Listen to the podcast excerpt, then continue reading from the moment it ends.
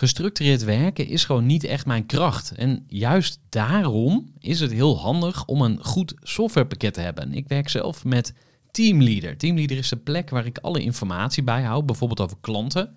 Waarin ik offertes maak en verstuur en die digitaal laat ondertekenen. Waarin ik facturen verstuur, waarin ik lijstjes bijhoud, waarin ik projecten kan managen, waarin ik standaard e-mails kan programmeren. Kortom, ik gebruik Teamleader om alle werkprocessen van mijn bedrijf te stroomlijnen. En zeker ook als je met een team werkt, is het heel fijn om over dezelfde informatie te beschikken. Nou, als je ook benieuwd bent of er mogelijkheden zijn om jouw bedrijf meer te stroomlijnen, of je nu alleen werkt of met een team, ga even naar teamleader.nl slash groeivoer en je kunt dan vandaag nog een trial starten voor twee weken lang, gratis. En je kunt Teamleader volledig uitproberen. En na de proefperiode krijg je ook nog zo'n leuke korting als luisteraar van Groeivoer. Ga naar teamleader.nl slash groeivoer. Groeivoer. Groeivoer. Groeivoer. Zoek je inzicht, inspiratie voor je eigen bedrijf. Wil je elke dag iets leren? Luister dan naar Groeivoer. Welkom bij weer een nieuwe aflevering van de Groeivoer podcast. En ik sta hier met Anja Sherikova van De Kliek.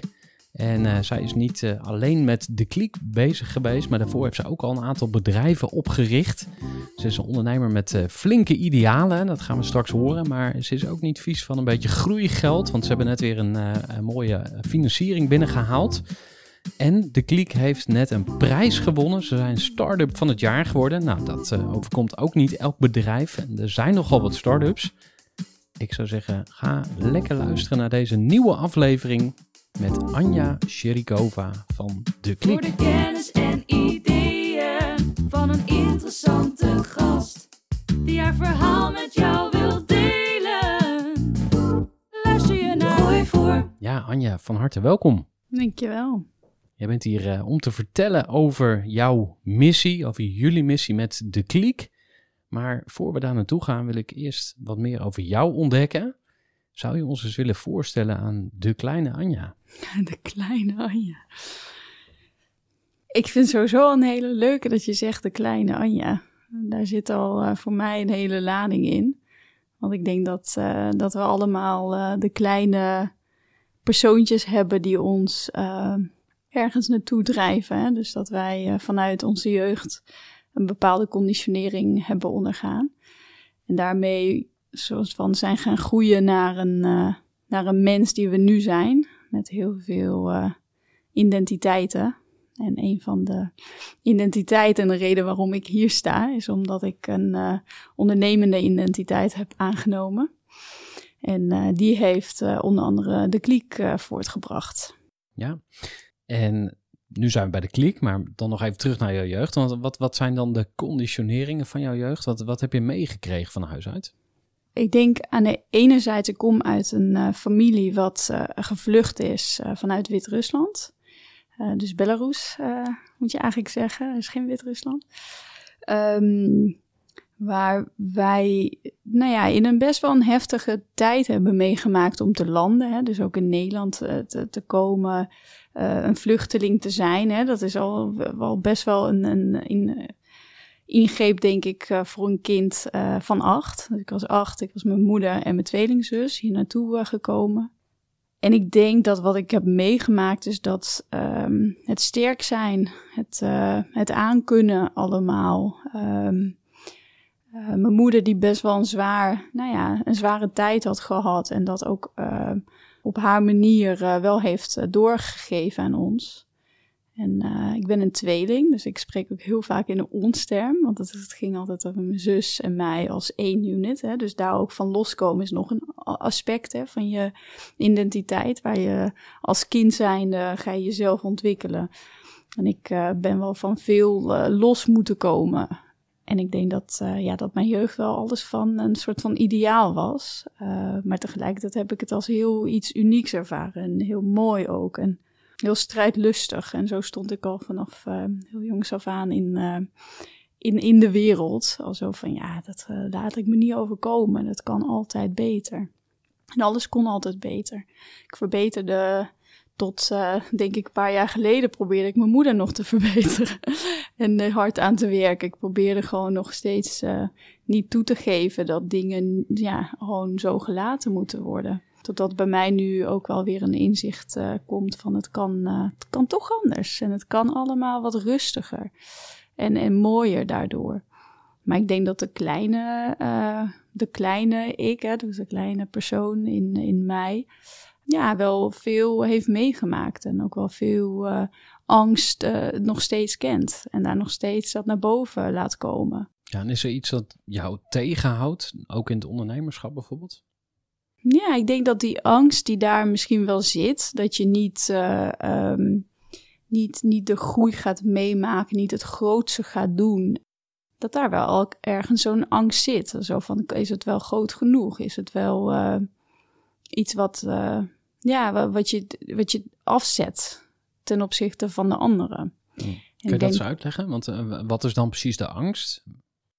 Nee, ik denk dat er een angst dus vanuit... Ik denk dat iedereen dus een persoonlijke soort van context heeft meegemaakt... Hè, waaruit die dan voortkomt. En bij mij was die altijd afzetten ten opzichte van mijn tweelingzus. Afzetten ten opzichte van de rest van, uh, van dat wereldje waar ik in zat. Want je moest presteren. Ik denk dat wij allemaal op een manier een prestatiedrang zijn op, hebben opgelegd. Hè? Dus dat, dat heeft de een met een karakter wat meer uh, um, die competitiever is dan de ander. Neemt dat meer aan en trekt dat zich ook meer aan. En ik heb best wel een competitief karakter. Dus als dat al in je zit, dan ben je constant jezelf aan het bewijzen. En constant uh, aan, het, aan het gaan voor, voor wie ben ik naar de buitenwereld toe. En hoe groot en goed uh, zal ik kunnen zijn. Want als kind wil je goed doen. Je wil helemaal niet slecht zijn. En hoe goed doe je het ten opzichte van de rest? En ik had dat best wel intens. Ik wilde altijd presteren en altijd de beste zijn in alles. Nou, en dat is wel echt doorgedraaid. Ik denk dat ik nu pas met mijn eigen kinderen zie um, hoe dat eigenlijk gewoon een uh, totaal verkeerde conditionering is. Ja, en hoe moet het dan wel? En wat, wat geef jij dan nu door? Nou, waarschijnlijk precies hetzelfde. Even... Zou kunnen, misschien niet. Maar... ik hoop van niet, maar ik denk dat veel, um, veel van wat, wat er in mij zit, geef ik nog steeds door. En dat kleine uh, ikje zit er nog steeds. Dus die, uh, die komt af en toe tevoorschijn en die is ongeduldig en die wil dat, ja, dat, er, dat het beste uh, eruit komt. Wat er anders is, is dat ik besef dat er eh, niet alleen maar de kleine karakters zijn en de managers die dat proberen te onderdrukken. Dus hè, het, het geconditioneerde, onderdrukte van hoe je ooit mee hebt leren te dealen. Dat zijn ook allemaal persoontjes in je hoofd die, die spelen en die je allerlei stemmetjes geven van doe eens normaal tot aan dit kan je, uh, tot aan uh, doe eens uh, dit, dit niet nu en wat ben je dom. Hè? Dat, soort, dat soort stemmetjes, dat zijn de managers zeg maar in ja. ons. En wat ik wel veel meer heb gevoeld en, en gezien ook in, in mezelf, is dat er een veel dieper iets zit. Iets waar, wat ons drijft, wat veel groter is dan alleen die stemmetjes. En uh, da daar ben ik me in aan het verdiepen. Ja, dat klinkt redelijk spiritueel. Moet ik die kant op denken? Of waar hebben we het over? Ja, ik denk dat je het als spiritueel kan benoemen. Ik denk dat spiritualiteit voor sommigen dat, dat de term is. Ik denk voor anderen kan het zijn gewoon een groter geheel. Of uh, juist iets heel uh, interns. Hè? Dus juist een, een psychologische, onafhankelijke ik. Dat kan ook. Dat is natuurlijk een richting in de psychologie. Die proberen we nog steeds in ons hoofd te zoeken. De vraag is: vinden we hem um, oprecht of komen we daar niet uh, met de wetenschap? En moeten we toch echt ook zoeken in dingen die niet wetenschappelijk onderbouwd zijn? En ik vind dat je het best wel spiritueel mag noemen of uh, gewoon het groter zijn uh, proberen te, te, te, achterhalen, die dus in ieder van ons zit. Ja, en wat voor dingen lees je dan bijvoorbeeld? Heb je leestips of uh, boeken die ja, zeker. Ja, ja, ik verdiep me dus. Kijk, enerzijds, waar de ontwikkeling die ik nu meemaak, is enerzijds heel erg begrip hebben voor je, voor je ego. Dus heel erg begrip hebben voor het geconditioneerde. Waar kom je vandaan? Waarom doe je bepaalde dingen? Wat zit er voor angst? Hè? Dus je, je emotionele zelf begrijpen, maar ook je rationele zelf. En die zijn in, totaal in elkaar verwikkeld. Die zitten elkaar dingen te vertellen, die voeden elkaar. Dus als je iets voelt, dan ga je dat gewoon rationeel verklaren.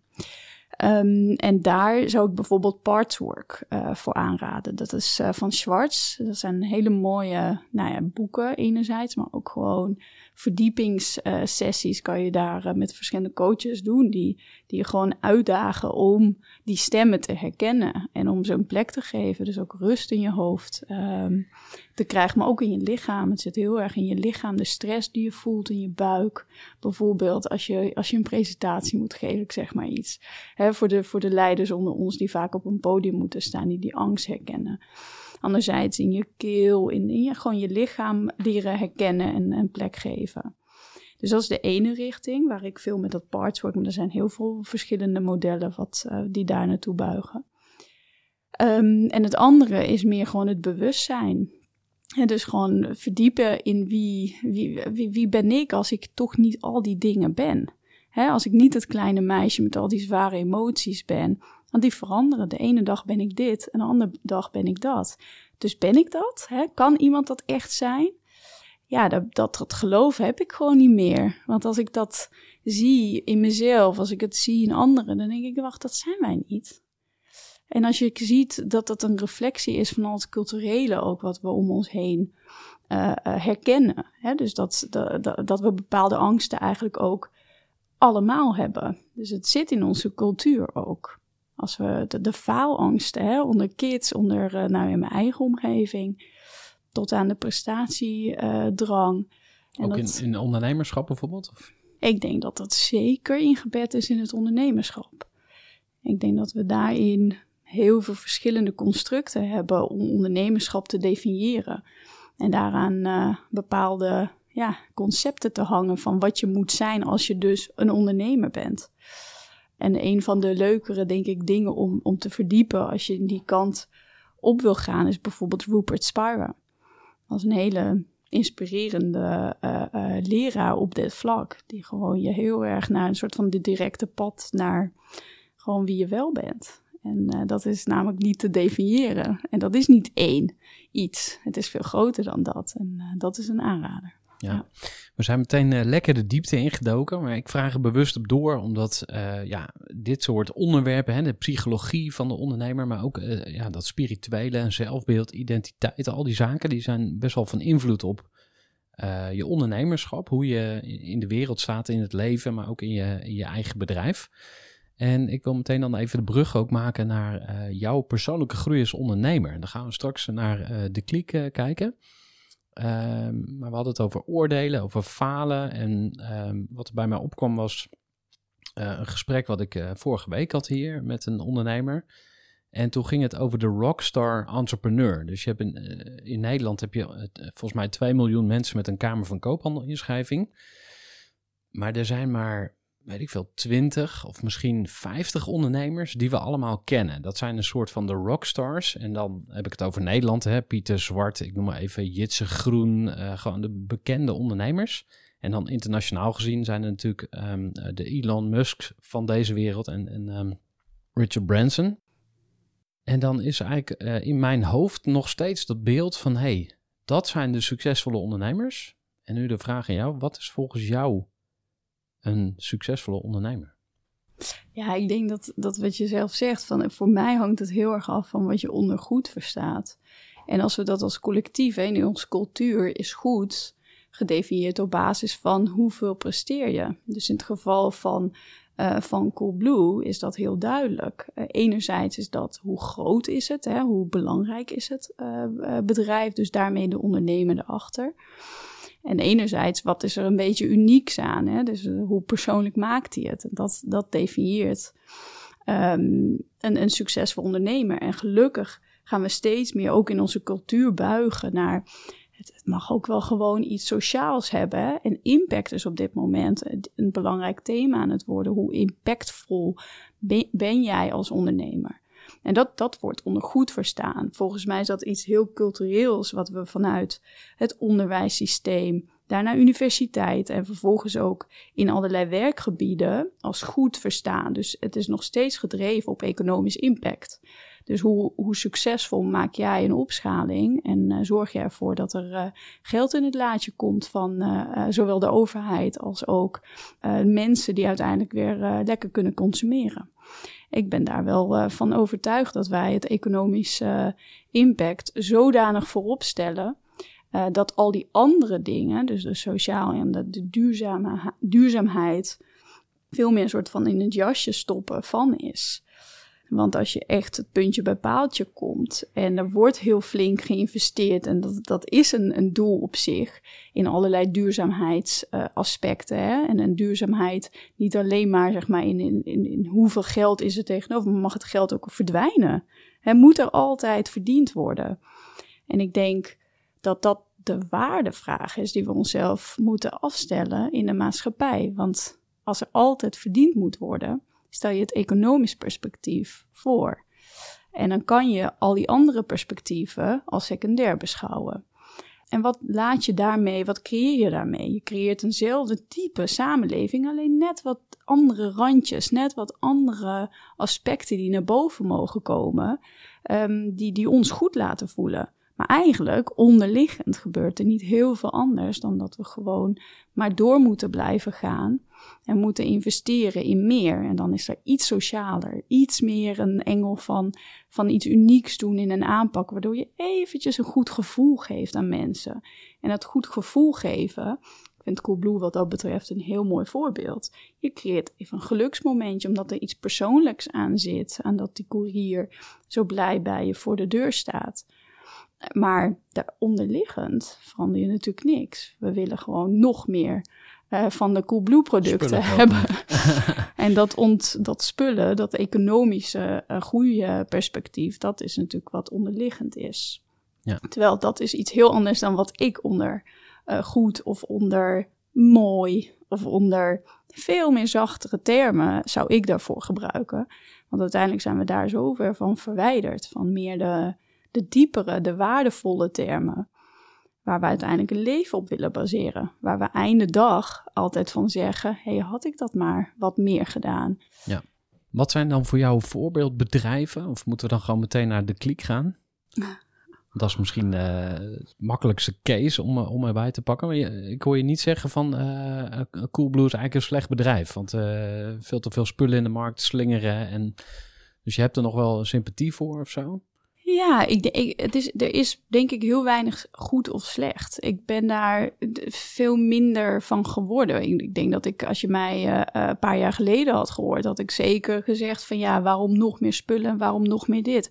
En dat blijft nog steeds de vraag. En ik denk dat we onszelf die vraag moeten stellen: waarom steeds meer spullen?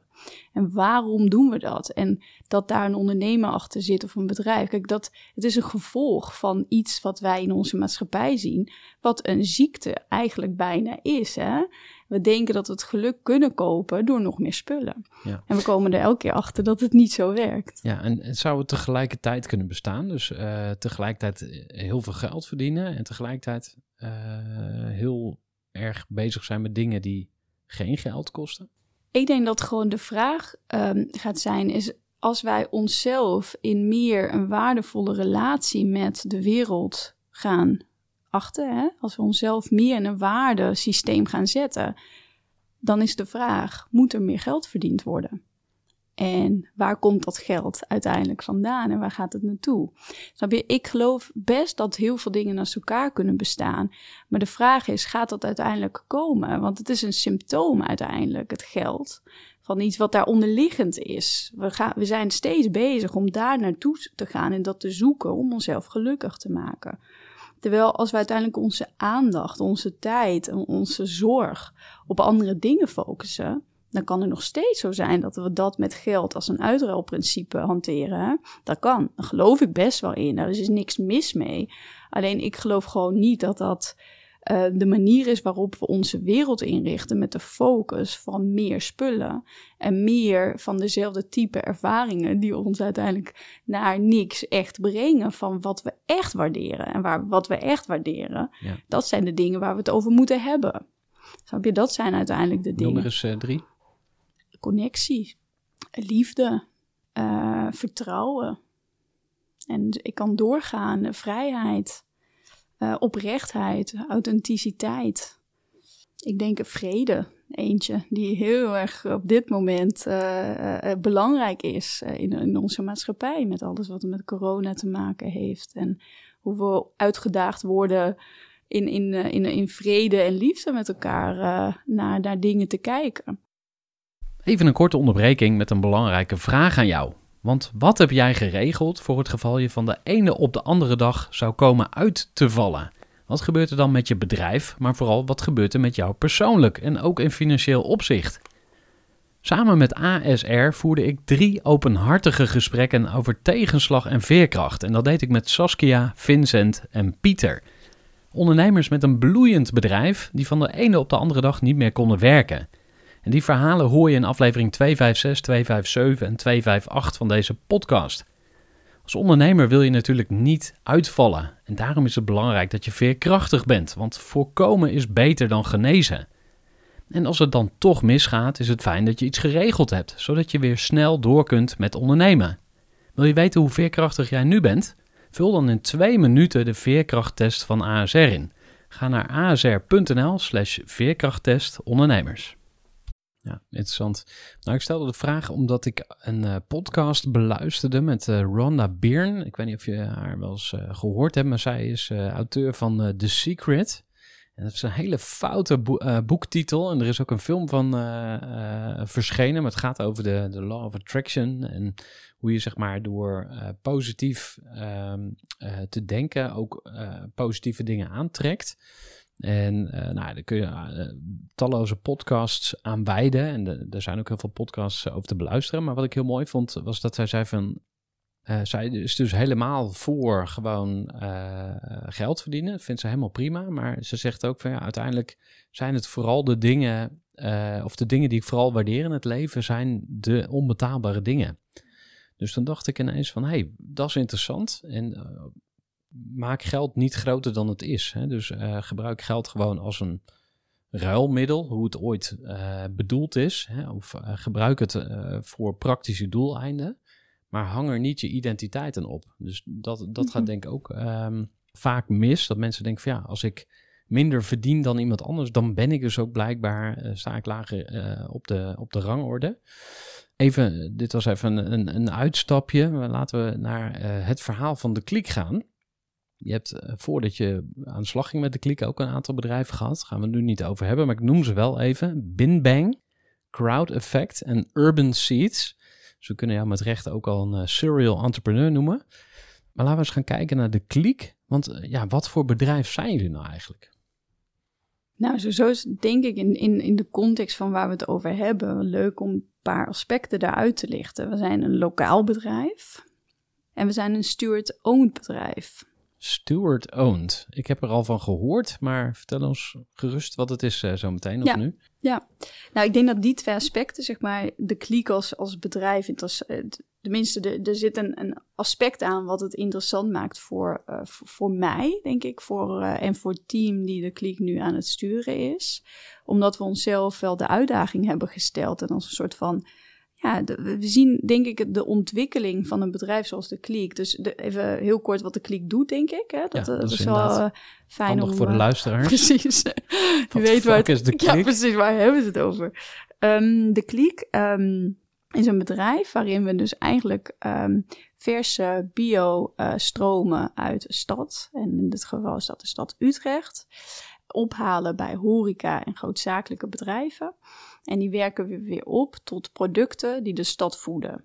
Dus je hebt een, een circulair systeem waar je dus eigenlijk alle grondstoffen van koffie, uh, dik, tot aan uh, schillen, uh, tot aan biorestanten die overblijven, weer opwerkt tot compost bijvoorbeeld, die weer op het land kan, waar lokaal dus ook weer allerlei groentes en kruiden op kunnen groeien, die weer terug kunnen komen in diezelfde restaurants dan wel op het koffiedik bijvoorbeeld uh, worden gekweekt.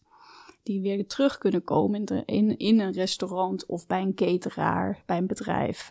En weer genuttigd kunnen worden. Dus wat we eigenlijk aan het doen zijn, is een ecosysteem nabootsen.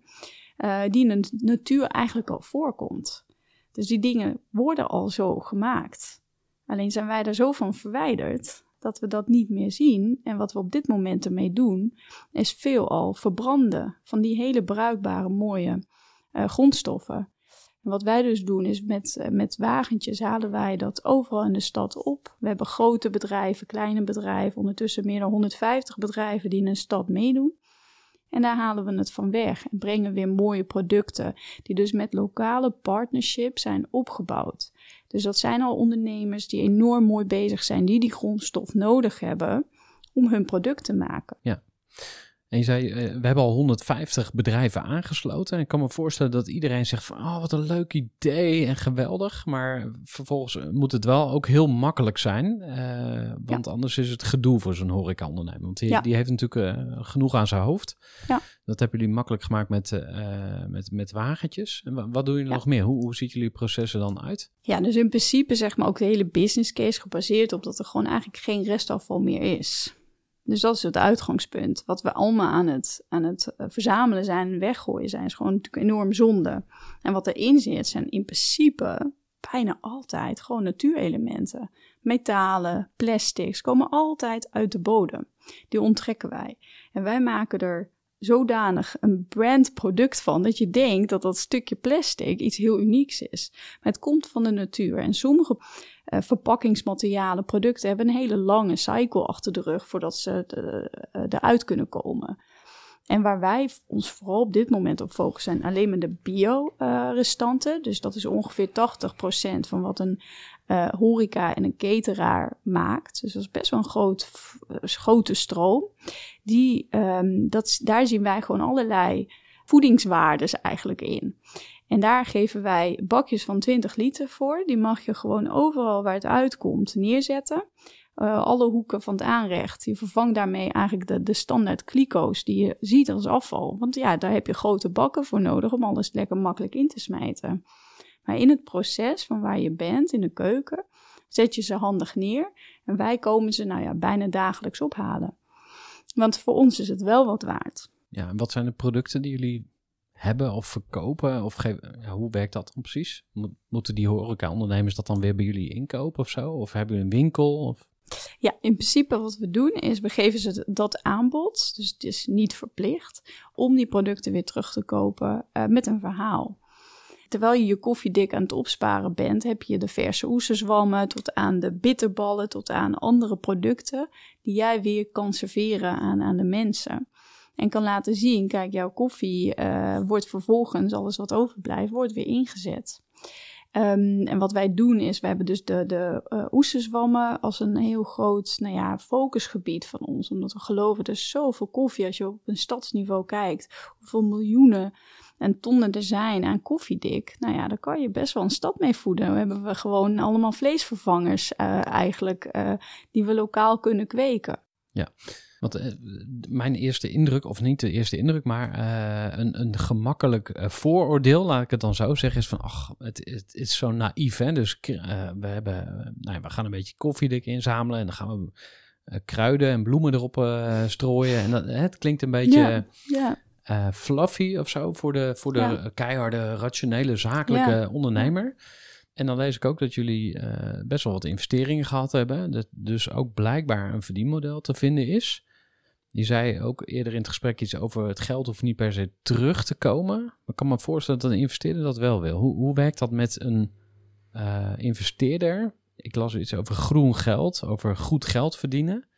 Hoe, hoe gaat dat uh, in jullie bedrijf eraan toe met de investeerders? Ja, nou, we leven nog zeker in een wereld en de kliek zit daar zelf middenin, waarin natuurlijk een investeerder die enorme risico loopt en waar niet alleen maar de investeerder die we, we hebben geweldige investeerders achter ons staan. Dat zijn impact investeerders die echt geloven in, in, in, de, in de duurzame en sociale inslag van een bedrijf. Je daar voorbeelden van of namen van mensen die we zouden ja. kunnen kennen? Ja, ik denk, nou ja, ik denk dat iFund wel een uh, bekende is. Uh, Fair Capital is eentje die ook wel echt namen het uh, krijgen is. Bemimic is een belangrijke speler in, in Nederland. die, die zouden mensen misschien moeten kennen. We hebben nog een aantal waarvan we zeggen, ja, die hebben we kunnen verenigen. Om met elkaar in ons businessmodel en het concept te geloven. En zit daar eh, een, eh, ja, een return in? Ja, daar zit een return op. Want dat is nog steeds, we staan in een wereld waar we met elkaar ergens naartoe gaan. En op dit moment is een, eh, een return een belangrijk aspect. Ja, daar kunnen we omheen eh, willen springen. Maar dat is wat we nu zien en dat heb, daar zijn we aangegaan. Ehm, en daar zien we ook dat een bepaalde groei ook heel goed mogelijk is, zelfs op een lokale schaal, als je dingen met elkaar verbindt. En dat is een systeemverandering die we ook zien. Dus waarom ben ik de kliek in basis, heb ik die opgestart? Dat kwam doordat net de bedrijven die je noemde, daar heb ik heel goed geleerd wat werkt en niet werkt. En eigenlijk ben ik steeds in de randjes van, van, van, de, uh, van het systeem gaan staan en gezegd: kunnen we bewustwording creëren? Dus Urban Seeds was een bewustwordingsorgaan waar we allerlei schoolpakketten hadden uh, uitgedacht. Om maar gewoon te laten zien dat die grondstoffen zoveel waarde hebben. Daarna ben ik met Bim Bang eigenlijk allerlei designproducten gaan maken. Om maar te helpen met, met het scheiden van die grondstoffen.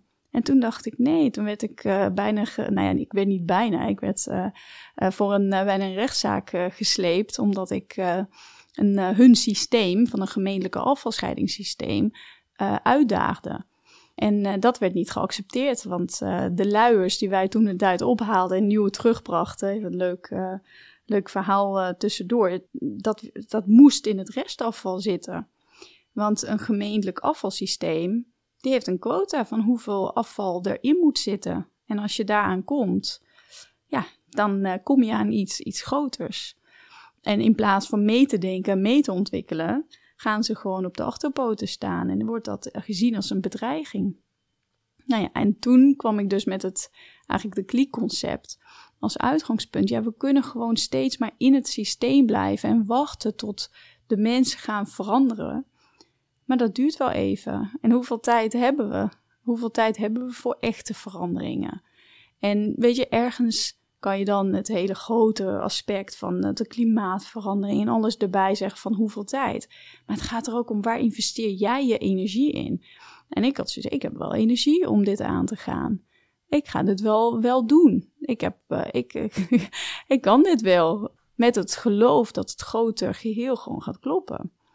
En dus de kliek is eigenlijk een systematische verandering waarbij je zegt, ja, er is een traditionele afvalwereld die er staat, maar er is ook iets lokaals, iets wat klopt, wat wel een opwerking kan veroorzaken, wat eigenlijk een heel goed verdienmodel kan zijn.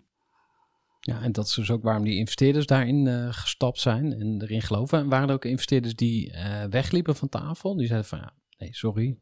Ja, die waren er ook. En toen? Um, nou ja, prima. ik denk. Uh, wat, uh...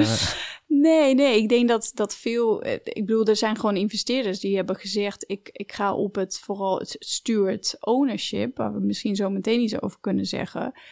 Um, daar wilden zij, dat vonden ze te spannend. En dat Want, uh, ja, misschien moeten we daar dan even uh, op inzoomen. Wat had het dan precies in, steward ownership? Ik, ik ken het van een van de podcastgasten die hier was, uh, Niels van Moonback. Ik weet niet of je hem kent. Moonback nee. is een soort goede versie van Booking.com.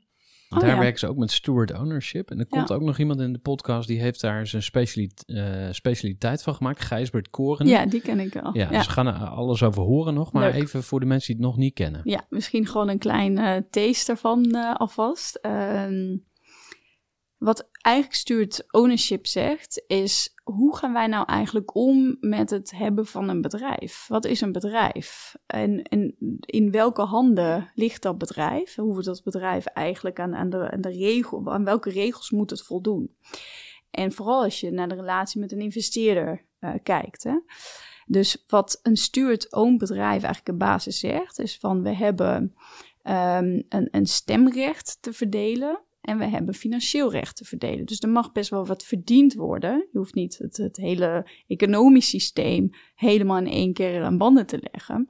Maar je mag het financiële systeem uh, inkaderen. Um, volgens bepaalde regels, zodat het niet de markt ingaat, verkocht zou kunnen worden. Maar je gaat bijvoorbeeld een bepaalde return alvast van tevoren afspreken. Hmm. Want wat ik me herinner van Niels, is dat hij zei van ja, bij Moonback uh, mogen maximaal 5 miljoen winst draaien of zo, per vennoot of per jaar. Ik weet niet precies hoe ze Mhm. het eh, hadden afgekaderd. Ja, Maar wat gebeurt er dan met die overwinst? Dus stel, eh Moonback zou 100 miljoen eh, winst maken. Of eh, Ja. jullie eigen geval, de klik wordt wereld, gaat wereldwijd. En, en, dan, en wat gebeurt er dan met dat extra geld dat verdiend wordt? Nou, dat, daar heb je dus hele duidelijke afspraken over. En dat geld gaat in principe terug naar, naar het bedrijf om daarin een, eh, een, eh, een impact te kunnen maken. Dus het zijn altijd impactgedreven organisaties die basis al zoiets hebben van hey, dat zou eigenlijk altijd terug moeten gaan. En dat zijn dus de afspraken. Dus stuurt model daagt je uit om daar gewoon naar te kijken. Maar een van de belangrijkste aspecten is gewoon hoe ga je, want uit die eh, uit wa- waar jij het net naar refereert. Wat blijft er over en wat gebeurt daarmee? Maar dat kan alleen overblijven als je niet steeds je investeerders aan het afbetalen bent. Als je niet steeds maar de, alles wat je aan bent gegaan, maar steeds aan het, dat je leeg wordt gezogen, le- letterlijk. Ja. Dus daar is een afspraak over te maken van wat de return is. En dat kan eh, twee keer zoveel geld zijn dan wat ze hebben ingelegd tot aan acht. Ehm, en tegelijkertijd zit er ook de, het, stemrecht of de manier waarop bepaalde dingen worden bepaald, zit bij de stewards. En ik denk dat dat het meest belangrijke uitgangspunt is, die in een steward model nog helemaal niet verder uitgewerkt is. En wat elke onderneming als uitgangspunt voor zichzelf moet nemen. Wat is een steward? Want als een steward dus niet de investeerder is, hè, want die, die zit niet in het bedrijf, die kan daar gewoon naar kijken en die kan advies geven, die kan heel mooi meekijken wat er gebeurt. Maar uiteindelijk zijn stewards die het voor het zeggen hebben. En wat, wat is een steward? Waar komt dat vandaan? En ik denk als je kijkt naar nou ja, een heel, heel lang geleden van hoe we geleefd hebben, en wat nog steeds bij bepaalde tribegroeps gebeurt, is dat daar gewoon een steward een groep mensen is die de zorg draagt voor de resources die er zijn. Dat zijn mensen. Dat zijn uiteindelijk uh, allerlei elementen waar je van leeft. Je bepaalt daarmee hoe je, hoe je daartoe verhoudt. Ja, misschien een lullige vraag, maar denk je dat steward ownership over tien jaar nog bestaat? Of is het dan in een positief geval de, de nieuwe standaard geworden of zo? Want ja. soms, nou, soms heb je van die dingen, dan denk je, is het nou een hype of is het een trend? En als het een trend is, zet ja. het waarschijnlijk of misschien wel door. Ja. Hoe, wat zijn jouw verwachtingen? Nou, ik denk dat dit een hele mooie um, hype is op dit moment, wat een trend kan gaan worden, als we meer naar onszelf, naar de kern gaan kijken van waar we vandaan komen. En dat, dat linkt weer terug naar ons eerste gesprek van, van, van daarnet, is in hoeverre gaan wij onze waarden achterna? Of in hoeverre staren we blind naar wat, het, uh, wat we aan economisch impact constant moeten maken? Hmm. En ik geloof dat, dat een hype eigenlijk, of het nou positief of negatief of welke vorm het aanneemt, het zal gaan slagen als genoeg mensen wakker worden en zien: hé, hey, ik ben misschien hier wel een beetje in slaap aan het vallen. Ik, uh, ik, ik volg bepaalde dingen, maar waarom doe ik dat? En je ziet dat gewoon overal gebeuren. Mensen worden wakker. Ze accepteren niet meer dat het economisch model hetgene is wat we moeten nastreven. Dat er veel diepere waarden zijn waar ze en, en, en uh, iets mee moeten.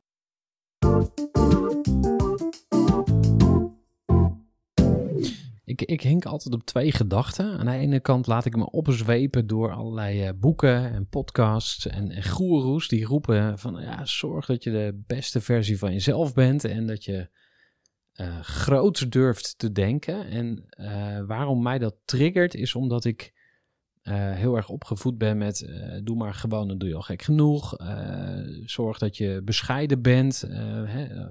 Heel veel dingen om, om je klein te houden, zeg maar. dus ik vind het inspirerend om een andere kant te ontdekken. En wat mij daar ook in inspireert is het idee dat iedereen een soort goddelijkheid in zich heeft. Dat wordt dan letterlijk zo gezegd. God heeft je nooit bedoeld om klein en nederig te zijn. Ja, dus nu kom ik bij het twijfelpunt, maar misschien ook wel omdat ik aan de andere kant denk van ja, ik hoef niet per se super groot te zijn om toch heel relevant te zijn. Eigenlijk hebben we het hier over de basis van groei. Is, is groei nou belangrijk of niet? En wat ik tegen mezelf zeg is van het hoeft niet altijd groot en meeslepend te zijn. Het mag ook klein zijn. En dat hoor ik een klein beetje in jouw verhaal. Dat is misschien ook uh, wat ik wil horen of zien. Maar hoe, hoe kijk jij naar groei? Want je hebt het over lokaal. Dat is dus, staat eigenlijk misschien min of meer haaks op, op eh, global. Hè? Dus eh, je zou Mhm. kunnen zeggen, ja, denk gewoon groot. De kliek moet overal. En ik zie nou, Mhm. werelddominatie. Wil je daar eens op reageren? Ja, ik denk dat je eigenlijk twee hele mooie vragen stelt. Dat aan de ene kant is gewoon, wat is groei en wat is, zeg maar, in, in, in de termen waar we het over hebben gehad, hoe kan je dat eigenlijk verklaren? Want de kliek heeft een groeiambitie. En, en eigenlijk hoe wij de groei ook zien, is dat wij niet de groei van onszelf laten afhangen, maar als de kliek daadwerkelijk een concept is, een, een iets wat, wat zich mag gaan ontwikkelen, dan gaan er in elke stad ondernemers opstaan die zeggen: Ik wil dit. Ik wil dit in mijn stad. Ik voel de energie om dit nu juist te doen. En dat is mijn oproep. In Den Bosch is nu een kliek startend. In Rotterdam, in Amsterdam, in België. Dus er zijn heel veel mensen die eigenlijk aan het opstaan zijn, die, die, die zeggen: Ik wil dit eigenlijk doen. En ik vind dat de mooiste manier van groeien. Waarbij je eigenlijk zegt, je accepteert daarmee je eigen limitatie. Want ik geloof niet in die world domination. Dat is iets bedacht, dat is iets wat wij denken nodig te hebben. En waarbij wij ons inderdaad eh, een prestatie, iets, iets van een show aanhangen. Van dit is, ego. ja, dit is dit, hier, verle- hier leen ik mijn hele hebben en houden aan. En uiteindelijk wordt het een groot monster, wat zichzelf helemaal niet in bedwang kan houden. Dat je die connectie mist. Je mist connectie met, je, met de mensen om je heen. En je gaat doen alsof. Je gaat dingen, trucjes bedenken. Maar uiteindelijk, einde dag, ben je uitgeput. En ik geloof daar niet in. Ik geloof heel erg in de, de, de verbinding. In een, echt een, een community denken. Een community is ook een woord wat totaal niet meer past in, in eh, hoe wij denken. Maar dat is de manier van groei. En dat kan dus lokaal. En dat kan ook heel groot en heel erg soort van meeslepend effect uiteindelijk krijgen. Maar dat is niet het doel. Het doel moet niet Hmm. groei zijn. Het doel moet zijn wie ben ik op deze wereld? Wat is mijn rol? Wat is mijn energie? Hoe kan ik dat achterhalen? En hoe kan ik daar vervolgens eh, iets moois gaan neerzetten, wat totaal niet gedreven is op nog meer die, die identiteit laten groeien, maar Ja. meer op je, op je waarde laten spreken. Waar ik ook wel benieuwd naar ben, is welke media zou ik dan volgens jou moeten volgen? Want ik krijg alle nieuwsbrieven over ondernemerschap. Dus dan krijg ik de nieuwsbrief van Sprout. Ja. Ik krijg de nieuwsbrief van De Ondernemer. Ik krijg de FD-nieuwsbrief. Ik krijg Quote en dan misschien nog één of twee andere. Ja. Maar de headlines gaan altijd over hetzelfde. Ja. Eh, Pieter Pot haalt 9 miljoen eh, groeigeld op. Of eh, Gorilla's haalt 928 miljoen op. Of Ja. weet ik veel. Maar het gaat altijd over grote bedragen, grote bedrijven, hard groeien. Dat is blijkbaar wat goed is. Maar er zou eigenlijk een soort van tegenhanger moeten zijn. Of een soort me- eh, andere Mhm. eh, geluid. Hè? Want wat je in je hoofd stopt, beïnvloedt je heel erg. Ja. Dus wat, wat zijn dan volgens jou de, de antidotes of de eh, tegengeluiden? Weet je, ergens vraag ik me af of we met tegengeluiden ehm, niet gewoon meer van hetzelfde doen. Dus dat je gewoon in die zin creëer je nu, zit ik ook, ik herken die bubbel heel erg, ehm, zit je in een soort van de ondernemersbubbel waar je dus je eigen ehm eh, ehm, role models eh, in, in hebt gevonden en die volg je en dat, daar blijf je in zitten. Je kan ook een soort van de, de sociale bubbel creëren waar je allemaal mooie sociale projecten volgt of duurzaamheid of weet je wel, zorg of wat dan ook. Terwijl het is gewoon het verschuiven eigenlijk. Het is het verschuiven van de een. Want het, het gaat om hoe jij uiteindelijk naar die bubbels kijkt. Naar al die informatiestromen. Hoe kijk jij ernaar? Hoe ervaar jij dat? En als je dat kan ervaren vanuit de, de connectie die je hebt met jezelf. Hoe sta ik er tegenover? Wat, wat moet ik hier iets eigenlijk mee? Of laat ik dit nu gaan? Weet je, wat voor lichtheid kan je hebben? En of waar maak je je druk om? Want je kan je ook steeds maar gewoon gestrest en et cetera laten worden door die bubbel. Maar die stress zit al in je. Je bent er gevoelig voor. Het zijn triggers die jij laat binnenkomen. Dus volgens mij is het niet eens zozeer het, het, het aanpassen van alles. Ja, het, het beste is gewoon te, geen tv te hebben. Je, je, je, al die... Smartphone weggooien. Precies, of gewoon in ieder geval leeghalen. Zodat je tijd en energie hebt om naar jezelf te kijken. Waar komen mijn angsten vandaan? En komen we weer eigenlijk bij hetzelfde. Het is het waar, want het is gewoon, je hebt een energie, je, je staat in het leven en je, maakt, je kan er nu iets van maken. Ik wil graag eh, met je gaan kijken naar eh, de kliek en dan eh, meer in het bijzonder naar jullie team. Wat is jouw superpower binnen jullie team? Ja, de superpowers. Ehm, ja, dat zijn er veel. Ik denk dat wat, wat we hebben gedaan, en wat, dat is ook mijn leerles van bedrijven daarvoor. Ik heb daarvoor heel erg alleen gestaan voor alles wat ik deed. Dus ik was precies zo'n ondernemer die eigenlijk echt een controle-issue had. Dus ik wilde alles bij me houden. Eh, mensen bij me houden, kort houden. Hè. Dus ik was echt, eh, denk, niet heel leuk. Ehm, hoewel ik dat vooral eh, zelf waarschijnlijk zwaarder aanmeet dan, dan anderen. Maar er waren best wel veel, veel dingen die speelden. Er was heel veel angst. Angst dat, dat ik het niet goed zou doen. Ehm, wat ik bij de kliek heel erg heb geprobeerd, is al in basis te zeggen van... Ik kan zoveel gewoon niet. Ik kan heel veel niet. In, in bijvoorbeeld als je kijkt naar het financiële eh, plaatje. Ik ben niet iemand die constant daarop op moet gaan zitten en, en het bedrijf monitoren of dat wel goed gaat. Ik ben goed in, eh, in nieuwe concepten uitdenken, in, in mensen verbinden, eh, het verhaal vertellen. Ehm, een ander aspect waar ik zeker niet goed in ben, het, het structureel maken en het soort van habit maken van wat we doen. Dus dat is het hele operationele tak eh, en de inrichtingen van. Dus we hebben nu een heel mooi team staan die eigenlijk heel goed dat, dat met elkaar aanvult en waar ieder wel in zijn kracht staat. Ehm, en met elkaar ook ziet van ja, dit, deze, deze dingen, elementen in elkaar hebben we nodig. Ja, wat, wat is een trigger, zeg maar? Wat moet iemand doen om jou op de kast te krijgen? Heel dominant zijn. En eh, vanuit eh, een groot ego spreken. dan krijg je mijn ego, die gaat dan heel erg aan. Ja, ik kan echt niet tegen een uh, dominant, zeg maar, ego. En vaak zit dat in een mannelijke hoek. Ik kan me niet voorstellen dat dat binnen de kliek voorkomt. Heel weinig. Heel weinig. En natuurlijk, maar weet je, er zitten, we zijn allemaal best wel ervaren ondernemers. Dat, dat scheelt. Maar tegelijkertijd zit daar natuurlijk ook conditionering achter. En uh, die, die, die is er. Ja.